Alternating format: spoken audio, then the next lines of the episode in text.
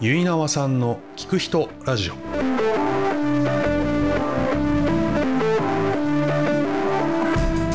皆さんこんにちは。結縄さんの聞く人ラジオのお時間です。え今回は高知県出身でえ現在長野県松本市で俳優をされている細川隆さんにお話を伺いました。とある仕事でえ僕が高知に行った際えたまたま彼も滞在しておりえ現地を様々に案内してくれましたえ二十数年ぶりぐらいでえ再会した彼にえ今取り組まれている市民参加型演劇について伺いました。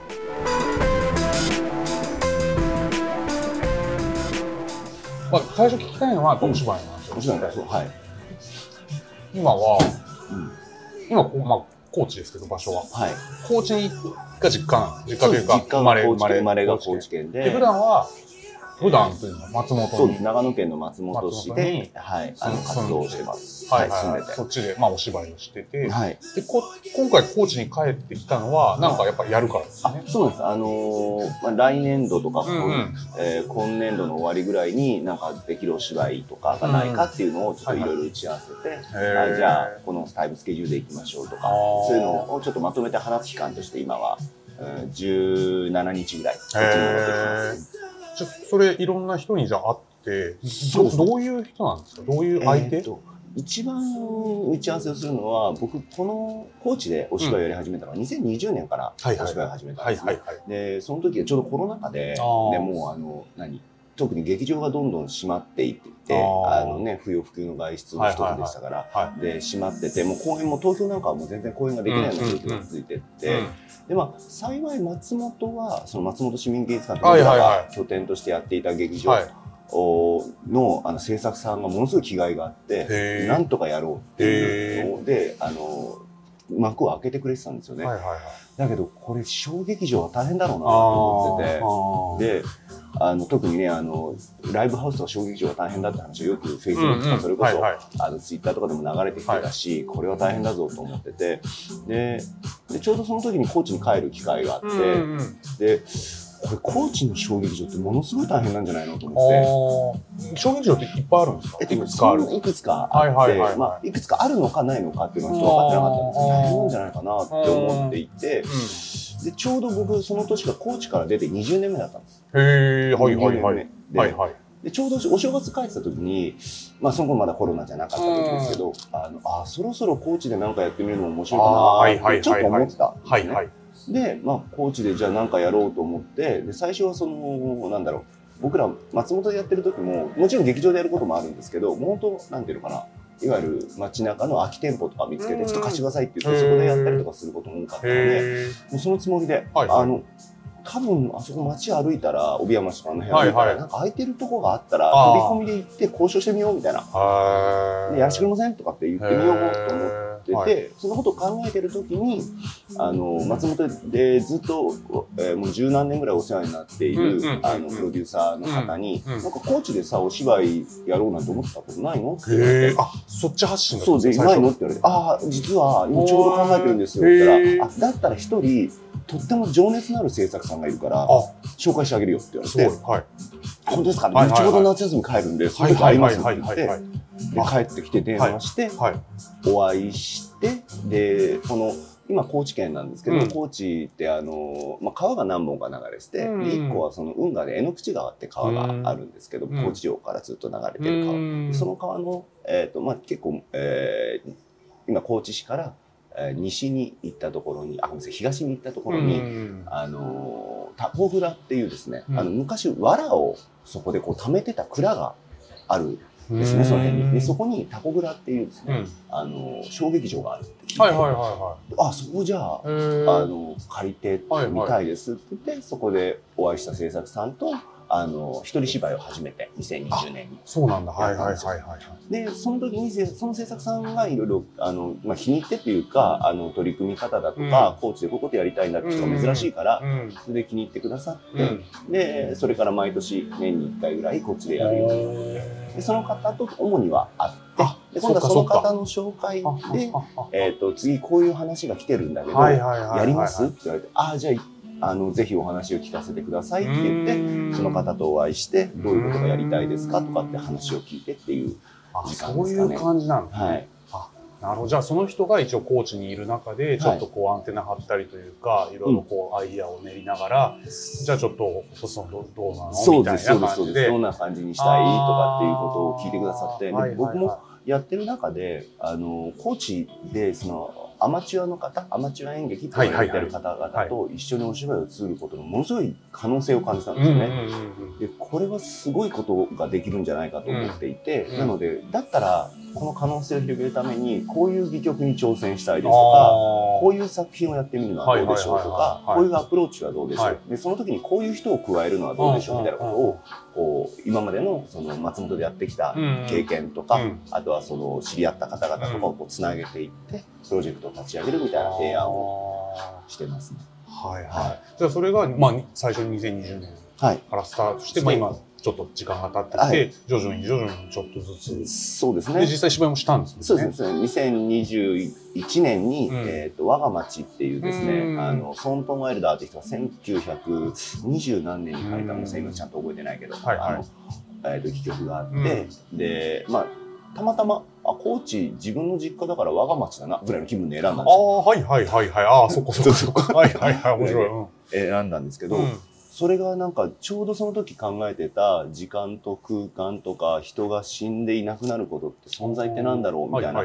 こととわーってリンクしていって、それがが、本当にそのアマチュアの方の、あのもう、えっと、生活がを背負った体と顔と肌で表現されることにものすごい面白いなって思ってそれが2021年で,、はい。で今度はウクライナの戦争が起きて、で今度は高知の海辺の町で何か作りませんかってお話をいただいたので、うんあだったらあの戦争が起きる前の日本の戯曲がやりたいですって言って、それでいろいろ調べてて、はいはい。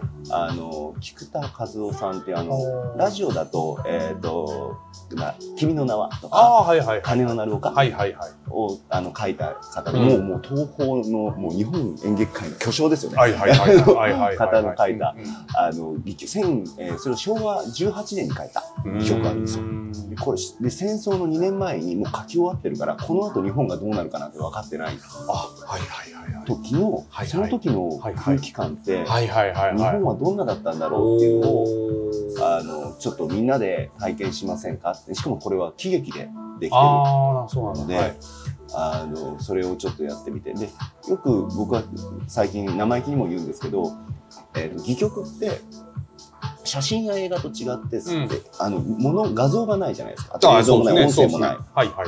だでもあれってその会話の会話が残されてる。うん。で会話はちゃんと立ち上げるとうん。空気が、生まれる。はいはいはい。ということは、はい。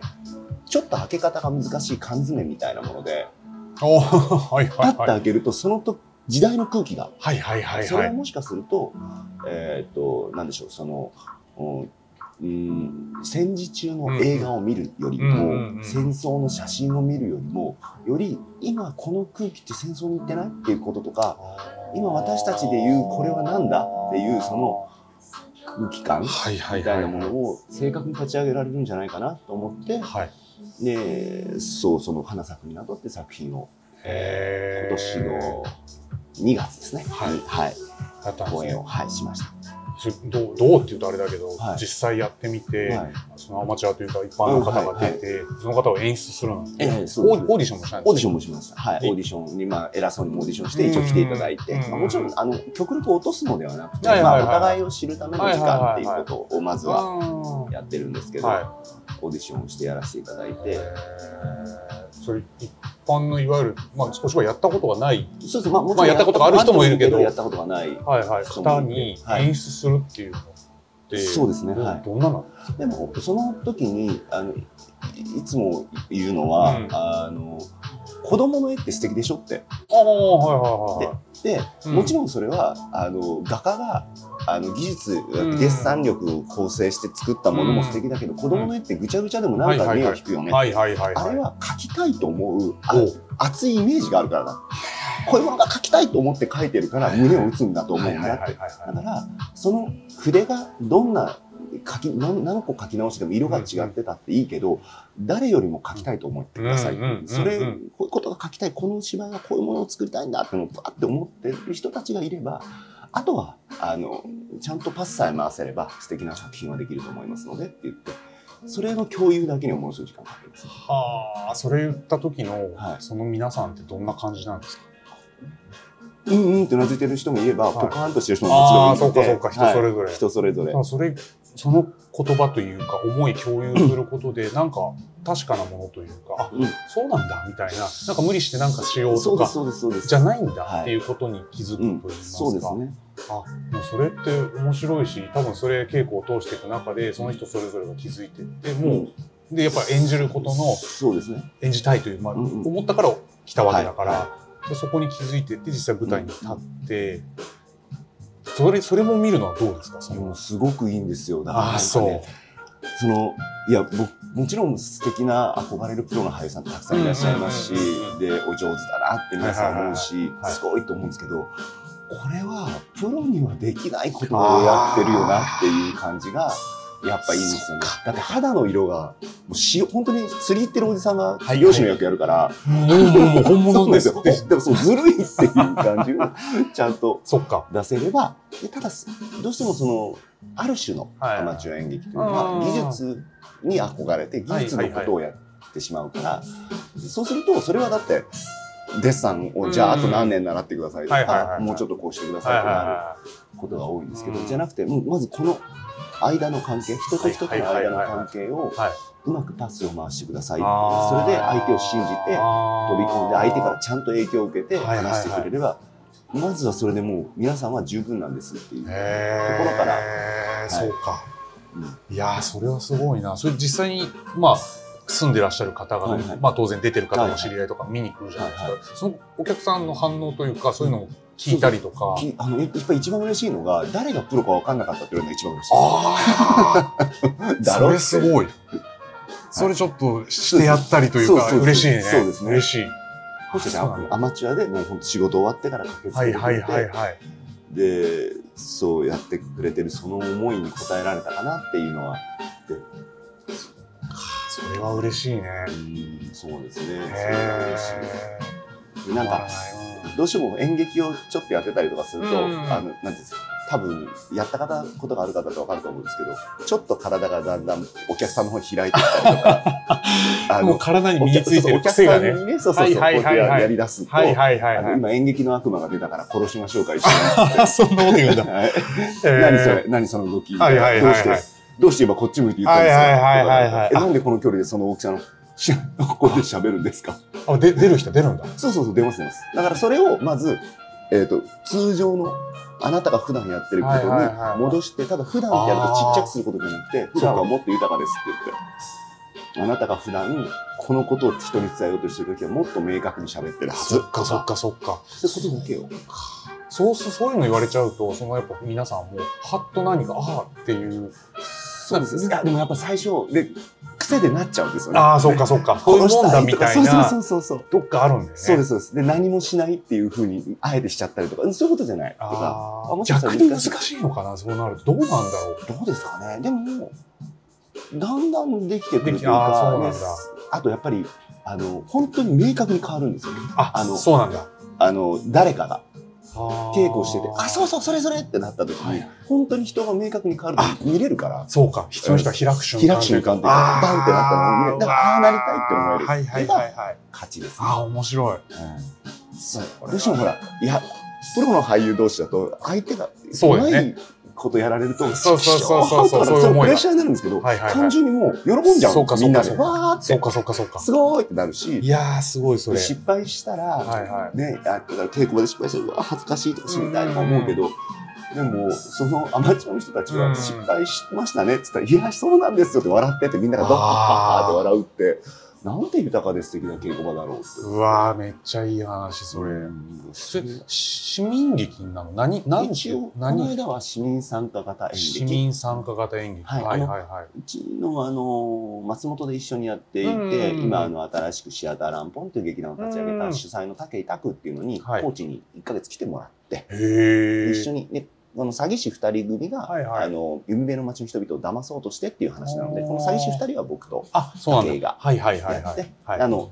純粋に騙される人たち。あ、そういう感じ。で町の人。たちがはいはいはいはやったので、まあ、市民参加です完全に市民だけがいるということではないあ、そっかそっかそっか。はい、なるほどね。それはすごいな。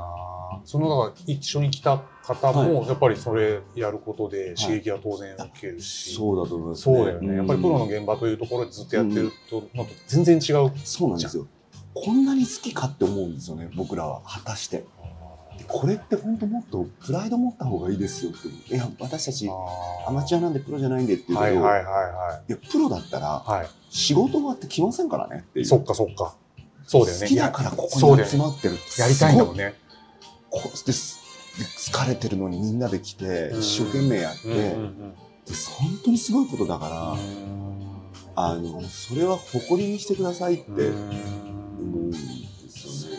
でそれやっぱりあの武井もはいはいはいはい。これこんなに好きかなってああ、逆にね。こんなにで僕もやっぱこんなに好きかって稽古場に来るのが楽しそうで帰る時も「お疲れした」って楽しそうに帰ってはいはい真剣に悩んでできないと悔しがはいってできたら喜んでっていう。はいのはこれはすごいことでこれはもうどの土地でもできることじゃないかももしかするとしれなくてかそっか。あの松本だともうちょっとやっぱり違う感じそうですね多分そのうん。あの首都圏との距離とか。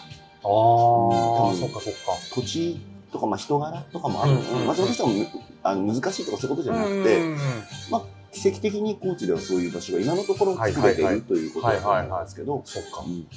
そっかそうなるとやっぱり細野はもともと高知で生まれて育って、で、まあ、出て、はい。東京とかその松本にいる時間があって、はい。そしての高知に再び帰ってきて、ここに住んでる実際の人とお話ししてうん。対話して作っていくってなると、やっぱ高知の人高知というものをちょっと客観的に見る自分もいるわけでしょ、そうですね、はい。そこで実際に出会って作っていくっていう言葉がずっともしかしてずっと高知にいてやってたらできないこだとと思います。そうだよね。であと今もずっとこれで高知にいいたら、うん。うん例えば僕が、えー、と高知の人たちに胸を張れるお芝居を作れるかって思うのでだからうん。僕は高知だけじゃなくてあ松そうかそうか。本っていう土地をそうかそか。まあ、東京とかもっと世界的でもいいんですけど、はい。いろんなところに足を運んで目を向けてでいろんな街を見てこうん。の街だったらどういうお芝居を作るってことを考えうん。てでっていうしあのインプットというか追求してうんうんうん。ちょっと失礼だなとこの街そっの人たちに。そういうことだね。っていう感じですね。ああ、じゃあそれでまあ高知でやって、またじゃあ松本帰ったらそれはそれで高知でもらったものを何かこそうう持ってって、ですね。はい。持ってってでそこでまたやって、はいでそこでまた今度高知に来たりとかっていう、はい。すごいなんかいいですよね。でだってもともとお芝居やりたかった部分があるわけで、うんそれをまあ今実際にまさに体現してて、うんうんうんその中で高知というふるさとにもそうやって何か自分のや学んできたものを、ね。そうですね。あの本当に松本でずっと十何年間、うん。それこそそのあの多分ちょっと調べていただくとすぐ出てくる、松本市民芸術館という劇場は反対運動があった劇場でそれをへあの芸術監督だった岸田和義さんという方が、い、あのいろいろ対話を重ねてやっててだって僕らが2007年に行ったんですけど、うん。うん。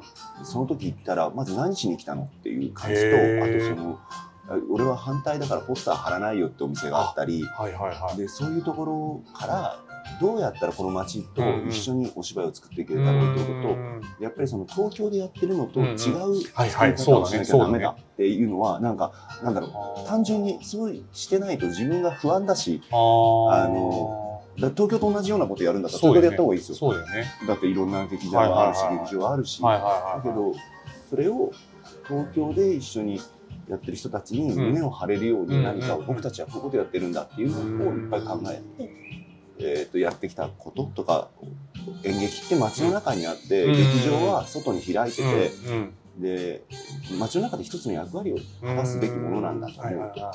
劇場の中だけでは絶対完結しない。っていそうっのはすごいあの松本でも特にみんなで。それはまあへー。もちろん記者風さんがそうやっておっしゃってたこともあるし、うん。もあるけどやっぱり自分たちもそうやってもうねい言って言ってなんとか自分たちのものにしようとしてきたもので。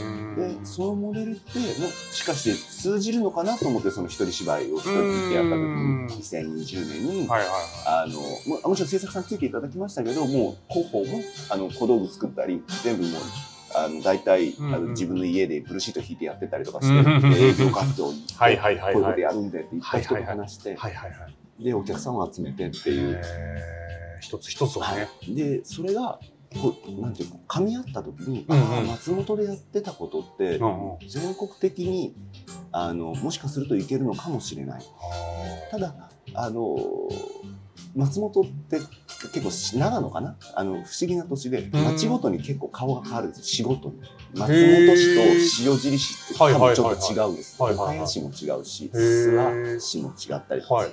で長野市はもっと違うし、上田市はまた違う、その一個一個のその町ごとに、えー同じことを例えば首都圏とかどこか大きいところで作ってきたものをこことここでやるのは一緒だよねって言われるのはうん。僕はあまり好きではなくて、あー。あの松本側の人間だから、はいはいはいはいはい。地方でやるって言ってもあの塩尻でやるときと松本でやるとき変えなくない？っていいうのあんま好きじゃない。はいはいはだからあるモデルを持っておきながらもこの街だったらどんな風にお芝居が作れるだろう、うんこの街とだったらどんな作品が良くてどういう風に届けるのが面白いだろうってことを、その規模と真摯に向き合って、はいはい。もしかするとあこの街は僕は向いてないですってもちろんあるか。もしれないしね。ね。あでもそのやりたいということはあれだしネットワークが作っていったら、誰かあのこういうことをやらないっていう人を探しましょうとかうんはできるかもしれませんし、うんうんでそのなんかそう確一化された何かを持っていくのではないけどでも一つ松本で作ってきたあのはいはい。なんだろうあの劇場ってこうあるべきなんじゃないかとかの思いみたいなのは、あの共有していきながらやれたらいいなとは。なるほどね。い。や、それが本当その自分の言葉としてその全部こうね、うん。言って、はい。まずまあ松本でこう培ってきたものが、そして高知でも実績やってで出して、で繋がっていって、で出会いもたくさんあって、だから今後だって、うん次の準備もされてるわけだから、高知もまたどんどんやってそうですねで高知で。であの高知でやるときにはあの僕だけができては意味がなくて、うん。僕がやったことで、うん。えー、とここで活動してる劇団の方やもちろん外から来る方が、はいはいはいはい。あいつができたんだからこういうことができるんじゃないって言ってその幅を広げるはいはい。ための何か一個今までやってきたことに一個外一個外っていうふうにこうやれていくといいなとは。今じゃあ今回帰省していろいろ話していくとその広がってる感じって実感したりする？ああの、まあ、まず僕は広げることを必ず言うのでああそうかそうか。それは無茶じゃないですかって言われてもこれを今回ちょっとテーマにやってみたいんですそうけどかそうか。どうでしょうかっては言ってで今回は予算の中で一番ここにお金をかけたってっていうのを伝えてでそう今回はまだねあのがっつり決まってるわけでもないから言えうん言えないこともあるんですけどあのーそう町の人を取り込んでまだ地方都市では多分こういうことはだどこもやってないだろうなっていうことにちょっと挑戦をしようと思ってて、はい、そそれもなんか大学の同期にこの間それこそズームで。あのあのーなんか、まあ、最近何やってんの？ってこういうことやりたいんだけど一緒にやってくんない？って言ったら、あそれは面白そうだし、高知のカツオが大好きだから行くっつって、うわ。安いよ。って言いながら、うわ。でもそれたまんないね。そういうのはたまらない。そうやって人がね。そうなんです。ね。高知ってすごい武器があって、はいはいはい。あのご飯が美味しいじゃないですか。ああもうそれはもう。はい。で、はい。こしかも来ないと食べれないものがいっぱいあるんですよ。ああそうか。例えば来月8月にならないと出回らない魚があって、2週間しか。2週間しか。でしかもそれはもう市内に出てきたらもう出た途端に売れてしまうっていう。なんなんですか？カツオの新子っていうのがあるんですよ。カツオの新新子、子はい。新子って子供ですね。ソーダカツオの子供のお刺身。おー。で、何それ？これはね、すごいんですよ。でも、はいはい。あの、これとかをあるよとか、で、なんかこういうものがあるん。でどうぞとかっていううん。ことで、高知っていうところに来てみたい、人たちっていっぱいいるんですよ。そうだねそうだね。そうそう。で来てみたいクリエイターがいて、来てみたい、例えばスタッフさんたちがいて、安くても高知、あの、往復と、あの、宿と美味しいカツオはございます、みたいな ことを言うと、しょうがねえな、で一回こう、話を聞いてくれるのは、やっぱこの土地のすごい魅力ですよね。土地のパワーがあるわけだからパワーがあるから。やっぱそこに一回まずちょっと一はい回でいいからまず来てそれを体験して体感してくれればまもうあとは。そうです。あと、ただこうやって語ることで、はいはいはい。あの、なんていうんですかね、その、えっと向こうを落とせる一つの材料ではあるんですよ、はいはいはい。はいその時期これが美味しいんで来てくれませんいかみたいな。やもうそれね聞いちゃったらやばいっすよ。これまた高知来ちゃい手伝ってくれませんか？とかまあなうてそうはい。いやそれは強い。ね強い本強いです当思う実際僕とホッソンは東京で昔その言ったら二十何年前に12か2ヶ月ぐらい一緒にいたっていう、まあだけといえばだけの、ですね。でその二十数年ぶりに会ってだから高知にいるホッソンに会うのは当然初めてなんだけど、そのもちろんそんで今まで培ってきた二十ね、その会ってない時間のお芝居の感じとかその人間が持ってるパワーみたいなものが、うんぐーっとこうであと輪郭がはっきりし当然やっぱ若い時とは違うから、あはいはい若い時はやっぱりお芝居やりたいみたいな学生さんだったってはい。時に比べれば今実際にやり続けて実績を作って、ね、コーチにもそのね姿を見せてるわけだからすごいくっきりはっきりでやりたいこともやるっていうことになってるのでそのもう今会って話を聞くもう聞くまでもななんかもういっぱいもらえちゃいますよね。で昨日は昨日で異次元に連れてってもらったりとか。元ですよね。いやもう本当にすごかった。えーもうちょっとおあんまもう夢の出来事です。あの昨日最後にもらったあのちっちゃい冊子に多分お二人が行きたいところいっぱいあ、そうあありますすねありますね。ありますから。ありますね。ねまたね片手にいやー お金も配ってきたなと思ってあの人。いや本当やばい。いや本当高知に高知にまあ来ていろいろ歩いて高知のことをいっぱい知ってきたなと思っていたけど昨日の夜でまたググッとそうですね。高知のまた新たな顔とちょっとなんつうのなんつうんだろうその凄まじさというか。ここまで平日ですから、ね、そうでした。週そうでした。末がおっかないんですよこれ。週末ね。あやっぱ違いますか？い週末はあのもうみんなが飲もうって気気概がすごいですから。あそうですか、はい。やばいです。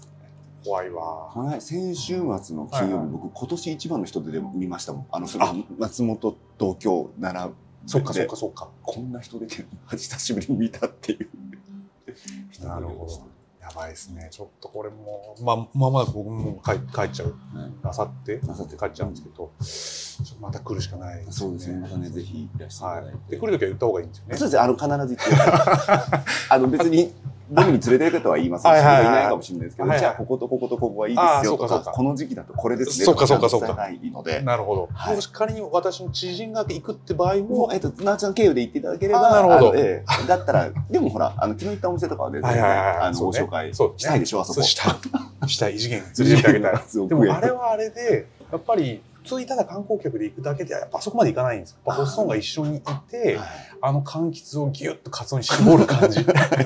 あれはねやっぱないんですよね。ああやって食べますからそうそうそう、はあの感じはねたまらないです。ぜひぜひ。でもあれも今度やってあげてください。あもうやもうやります高知のカツはやって食べないそうそうちょっとどやっとこう自分ねはい。こうやって組んで なんか、つって。ああすげえみたいな感じねまたぜひ松本の方にもお芝居見に来ていただきたい。そうね。そうそうそう。そう。そうなるとまた松本のねはいはい。松本のまた美味しい店もある。その話。打ち合わせして。そうかそうかそうか。はい。打ち合わせいつも飲む時が多いんで、飲んじゃうんですよね。嬉しそう。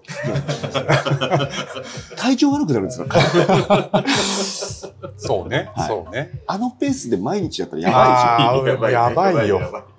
いやどんやどんまただってどんどん後半に行くにつれてこうグルーヴはこうやっぱ増しグループてくるわけ。はコーチのグループ上がってきますから、バイブスがバイブスがもう上がってきちゃうから。そうだよね。うんもうそれも本当はもう肌で感じた。やばいぞこれはっていう。のは楽しかったですか？ら、あの、タリシとか。楽しあそこなかなか入れないですからね。あれはねディープもディープ。あそうですね。あれはもうエンターテインメントだった。いや本当ね。うん。本当そうですよ。本当。お父さん最後何言ってるか分からなかったですもん、もう分かんなかった。あれで、あつってもうどうやってもお会計絶対違うと思うんですけど、なんだろうなああれれっつって、少ないですか？あわらんわらんっつって。あの感じ。あれはかったですね。本物です。いや本当にそれはもう本当遅いないとできないタイプなので。まあまあ、ぜひ次回はどなたかを連れて。そうですね。そうですね。あ聞いてみるといいですよ、ここでも。あの、ああそうかそうか。すすめ何はいはいはいなんはいかそうなるとやっぱりどこなるかね。結構、僕はそれこそここのそのセコンあの料理を担当してる方の彼に、うん。あのちょっと離れた福井ってわかりますか？ママ商店街の先の方、うママ商店街がちょっと西に行くところにある、あのモーニングが有名な喫茶店。あそこのモーニングとかお弁昼のお弁当のセットが美味しいからえ。行っといでとか。そういうなんか知ってる人っていうかそのその人の趣味思考がバーってうくるので。面白い。ですあ、そう。なでお土産何買っていけばいいと思いますか？とか。ああ、はいはいはい。全然。あ、お土産何買っていけばいいかな？僕がおすすめするのは大丸です。大丸？大丸っていう、うん。えっとかまぼこかまぼこの中に かかまぼこの中にうん。ゆで卵が入ってるめでたい。かまぼこの中にゆで卵が入ってる丸いかまぼこの中にあうん。すまきわかります？すまき。あ太い太いすまきの中に卵が入ってるんですよでも切ると日の丸みたいなんですね。あはいはいめでたいえ大丸。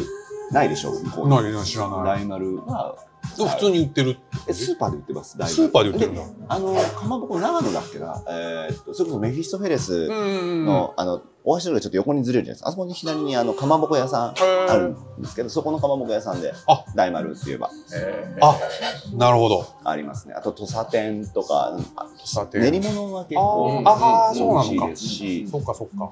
そう、なんかね、どうまあ、もちろんカツオとかね、はいはいはいありますけど、まあまあ、あと、えっ、と、柑橘類、ブシュカンとか、柑橘類。あの、あれが、市に行って、路地物だと全然安いので、はいはいはいは大きさ揃ってないけどはい。はいはいはいはい。それこそなんか冬場とか文春先とか文旦うんうんで、うんあのすごい立派なのだと1個1500円とかするんですけど、あの路地物とかだともう1袋400円とかはいはいはい買えるので、お家で召し上がるって、あのそれこそあの絞って。絞ったりとか、はいはいはいはあとはあのーあそう昨日なんかほらその配ってくれたあれ小倉屋さんってい。いううん、あれね、はいはいあの小倉屋さんは、まあのところだとうん柑橘類を切ってで凍らしちゃうんですよ。はい。それを氷にしてチューハイやる季節ですやばいやばい。具だくさんサワーで中おかわりできるやばい。え6時からです 何今の文脈？その、語り口。6時からあ、なるほどね。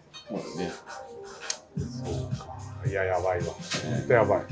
今ね、ここの部分も使いたい。ー そうだこここのコーチ愛をどそうね。動画でちょっと撮りたいなあそれは撮りたい。じゃあねコーチ愛。どうぞ。それはちょっとお酒入った方がいいかあ、そうかもしれないですね。僕だけ僕だけ。僕だけ。聞き手は声しか聞こえないんで。コーチ愛ね、今だってちょっと聞いただけだけど、ブーバーって言ってたでしょ？そうでもその感じは、でも松本でも出ますよこれは、あ、そうう。ん、これ買ってってくださいでもそう高知だとやっぱどうしてもみんななんかねよくわかんないの買って帰るじゃないですかあーあと久保田のアイスクリームアイスクリームだと久保田久保田のアイスクリーム。っていうのがあって僕は土佐のハーゲンダッツって呼んでるんですけあ、ど昨日でした。そうだ。あ、はいはい、そうか。あ、はいはいはい。久保田のアイスクリームそれであのえっと、い土佐の里っていうところに行くと、まあ結構そういう地場産のものとか、あの、それをおしゃれにしたものはいっぱい売ってて、なんかマーマレードとか、あの、なんか青唐辛子でこういうのとかいっぱいあるんですけど、うん。いやもうスーパーで、大丸とか、なんか、ちり、あ、ちりめんじゃこ。ちめんじゃこ。ちりめんじゃこは明日そうだ、あの、あそこの木曜市で、あ多分来てると思うので、ではい。そこで。そう、昔、今どうかわかんないですけど、昔はこれ美味しいって言って手出すとちょっと食べさせてくれたんですよ。ああ、なるほどね。はいはいはいなるほどね。で好きな硬さとか選んで。へちりえ。めんじゃあの白いちりめんじゃこにはいはいブシュカンかなんか絞って、はいはいで。あの醤油垂らして、はい。ご飯あったかいご飯にガッてかけるんですよ。はいはいはいはい。めっちゃうまいです。もうずっといきます。やばいっすよ。やばいやばい。そう。もう今聞いただけでも、その、あと上手、上手なんですね。そうもう今ので白飯食べたくなるうんもう本当に、本当そんな感じ。あるす。すごいありますよ。さすがです。やられちゃいます。いいですねいいですねそっか。なんかそのあたりちりめんじゃこって、うんあのそうでもお配りになるなら多分ちょっと大丸は高いんですよね。うん1000円ぐらいするから。あのうんまあ土佐店とか、うんそういうのとか、あとちくわ？あの昨日のちくきゅうが出てはいはいはいはいあのきゅうり1本入るちくわが、はいはいはいはいそれを買って帰るとか。うーん、確かに確かに。しはいはい。ああ、なるほどね。あれも美味しかった何でしチクキたあ、畜球ね。うまかった。あ、面白かった。豊かなんだな。豊かですよ、本当に。豊かなんですよね。うん。すごいと思います。うんあの、お母さんが海辺で釣り糸を垂らしてて、釣れなかったら夕飯買うっていうスタイルとか、なんなのめっちゃ面白いなと思って。なんか縄文とかそういう時そう代そうそうそう、もう全然なんですよね。狩猟採取で基本的にいけんじゃないっていうとこだから。はいえ戯曲に書かれた会話が俳優の体を通って立ち上がることでえその時代の空気がよみがえるえそれを市民参加型演劇という形で作り上げる。え彼が長年携わってきた演劇経験が故郷高知で花開く。えそんなお話はえ本当にワクワクするものでした。え細川さんどうもありがとうございました。えそれではまた次回結菜さんの聞く人ラジオでお会いしましょう。